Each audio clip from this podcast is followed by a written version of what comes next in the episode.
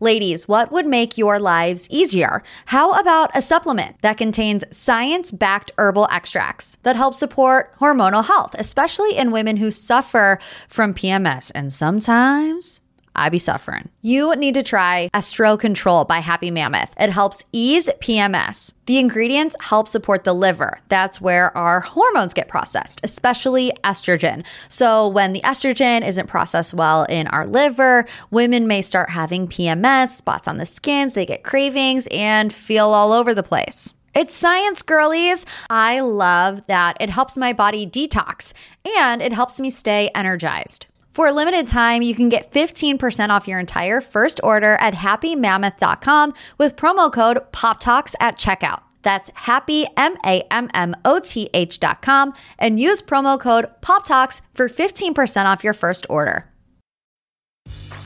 Grey's Anatomy, the most iconic binge worthy drama, is back, along with answers to the biggest cliffhangers. Will Teddy survive? Will Joe and Link finally find happiness together? Meredith returns along with fan faves like Arizona. You can now stream every episode of Grey's ever on Hulu and new episodes next day. Watch the season premiere of Grey's Anatomy tonight at 9, 8 central on ABC and stream on Hulu. Everyone is howling about Paws of Fury. It's the most fun comedy of the summer. I am your father. What? No, I'm not. Michael Cera It's showtime. and Samuel L. Jackson. What the mother, father, cocker spaniel's going on here? Paws of Fury. Only in theaters this Friday. Rated PG. Hello, welcome to a bonus episode of Morgan's Pop Talks. Today we're going to be talking about The Real Housewives of Beverly Hills season premiere. I first just want to start by saying thank you guys so much. There has been so much feedback on this week's episode of the podcast.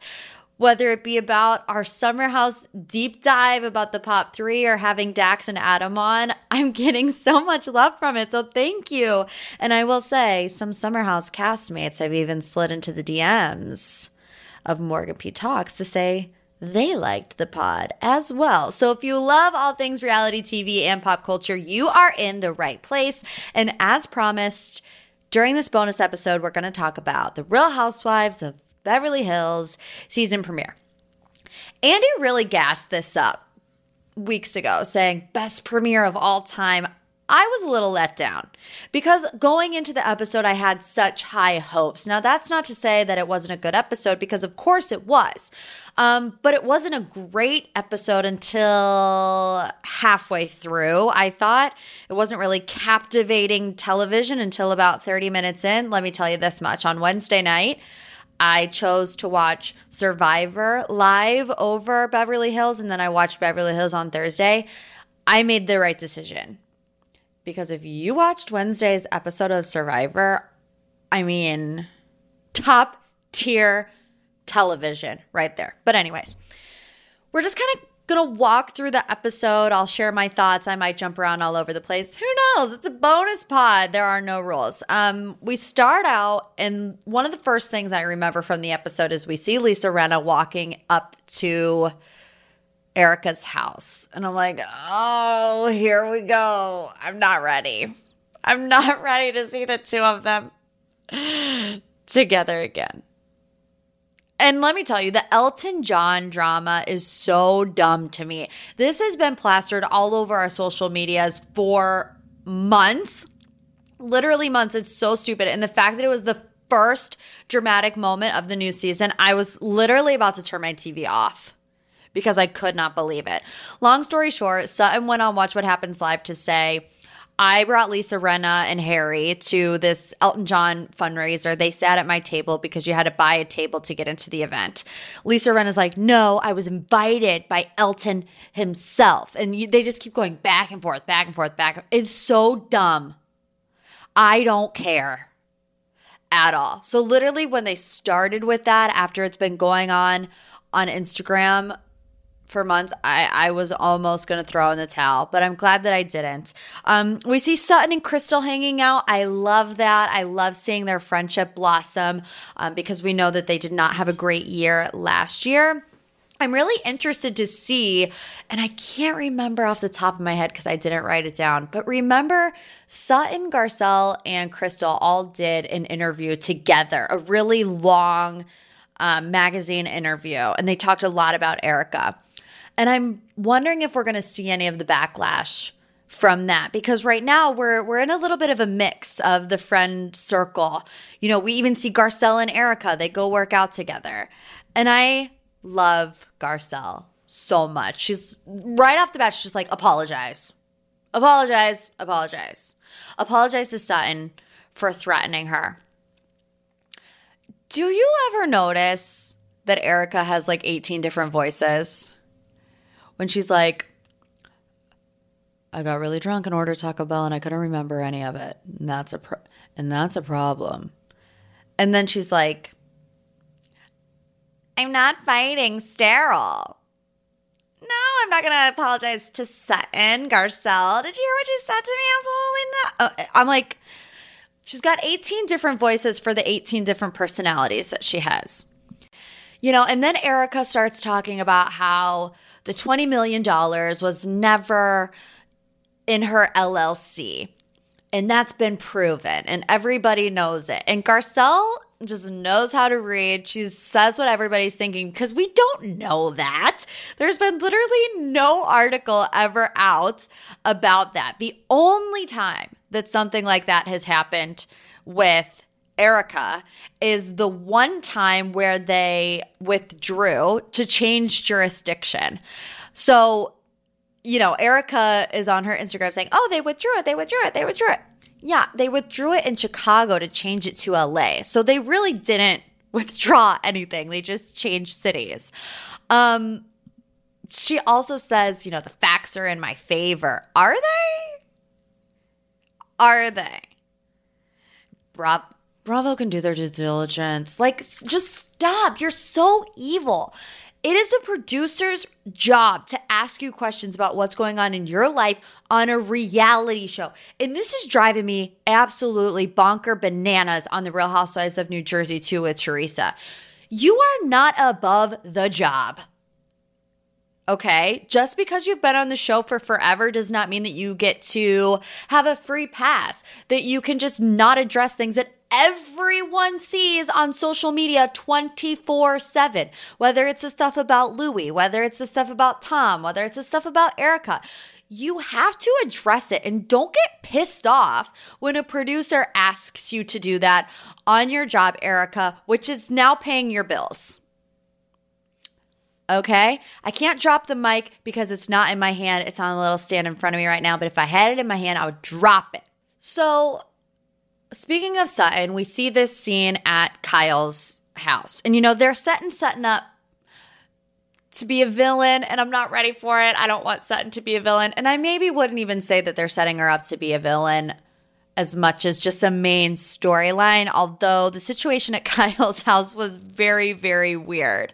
You know, Sutton walks in, she's, I've, I've been putting out fires all day. I've been dealing with immigration, which, girl, I feel you there. Let me just tell you, I'm engaged to somebody who lives in London. We're going through the immigration process right now as well. 10 and a half months it's going to take to process our paperwork. So I understand that it is very stressful, but in the grand scheme of things, when they're referencing Dorit, you know, almost dying, being scared for her life, having to beg robbers not to kill her, like Sutton, read the room. Don't become the villain, Sutton. Although I will say, to me, it seemed like Sutton was playing a part because everyone loved so much last year that Sutton wasn't afraid to confront Erika, that Sutton wasn't afraid to ask the questions that we were all thinking. None of the other housewives did that. Kyle didn't do it. Dorit didn't do it to Erika's face. Lisa Rinna certainly did not do it. So I feel like maybe she's going into this season understanding the assignment and maybe going too hard in that direction because to me it just seemed a little weird, although I am ready for Sutton v. Erika round two. So obviously the main part of the season premiere is Dorit and the home invasion. I just got to say first, before we get into that, Dorit's kids are the cutest freaking things I've ever seen in my life. Little Jagger and little Phoenix. When they were doing karate in the backyard, I was like, I want a baby, but only if it's Dorit's daughter, Phoenix. Nobody else. So then we get to the home invasion, which is so eerie to watch, isn't it? Just to see the footage, to see the guys in the mask, in their hoodies, break the window, you know, leave the house with a bag full of stuff, to leave the phone on the ground. I mean, just seeing that footage was it was heartbreaking. And you know, you could feel the heartbreak from every cast member except for Sutton. And this is a sidebar, and I know it's so stupid, like so stupid. But when Dorit showed up to the dinner at Kyle's and she was no makeup Dorit, I look, I know this is such a stupid thing to say, but I really appreciated that moment. And she looked so good with like nothing, without Gucci head to toe, with no glam. I like seeing the real side of people, you know? And in that moment, it, and like I said, I know it sounds so stupid like, oh, she wasn't wearing makeup. Who cares?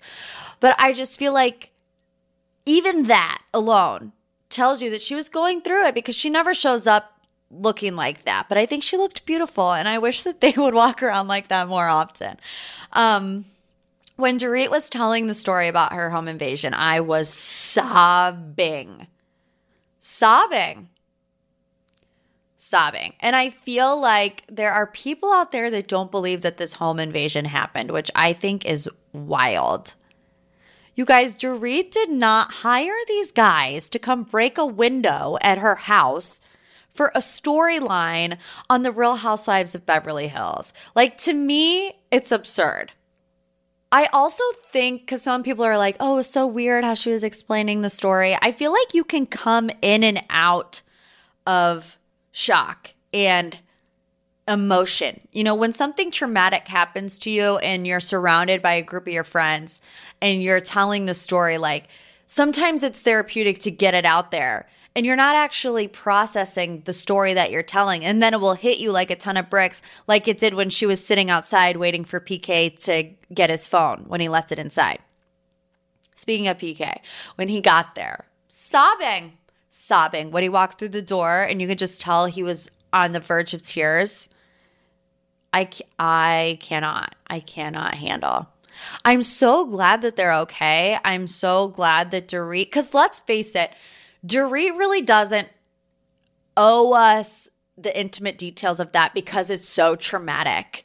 You know, I feel like, you know, I say as a reality TV personality, it's your job to share your life. But when it comes to situations that are life and death, very traumatic situations, I feel like there's a little bit more of a gray area where if she didn't want to relive that, I don't think she should have to. But as a viewer, I'm glad that she is because it makes you connect with her. It makes you feel for her. It makes you root for her.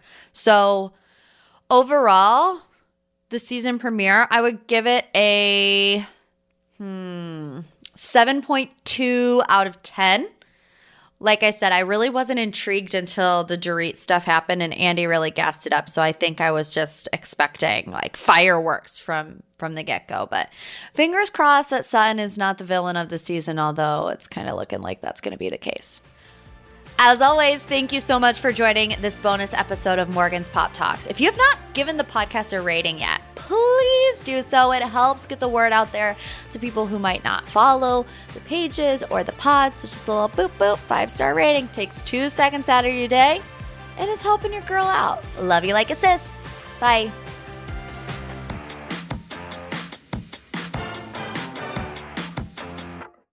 This week on RVER, sponsored by Progressive Insurance. Hey, Chief, we got a damaged RV on its way to the OR. Well, that sounds like a job for the new head of RV surgery. Wait, are you promoting me? Congrats, Martinez. Doctor, that RV's flatlining. Well, that sounds like a job for the new head of nursing. So you're just promoting everyone now. Yeah, kind of looks that way, doesn't it? When your RV really needs saving, Progressive has you covered. See if you could save with a leader in RV insurance. Progressive Casualty Insurance Company and affiliates covered subject to policy terms.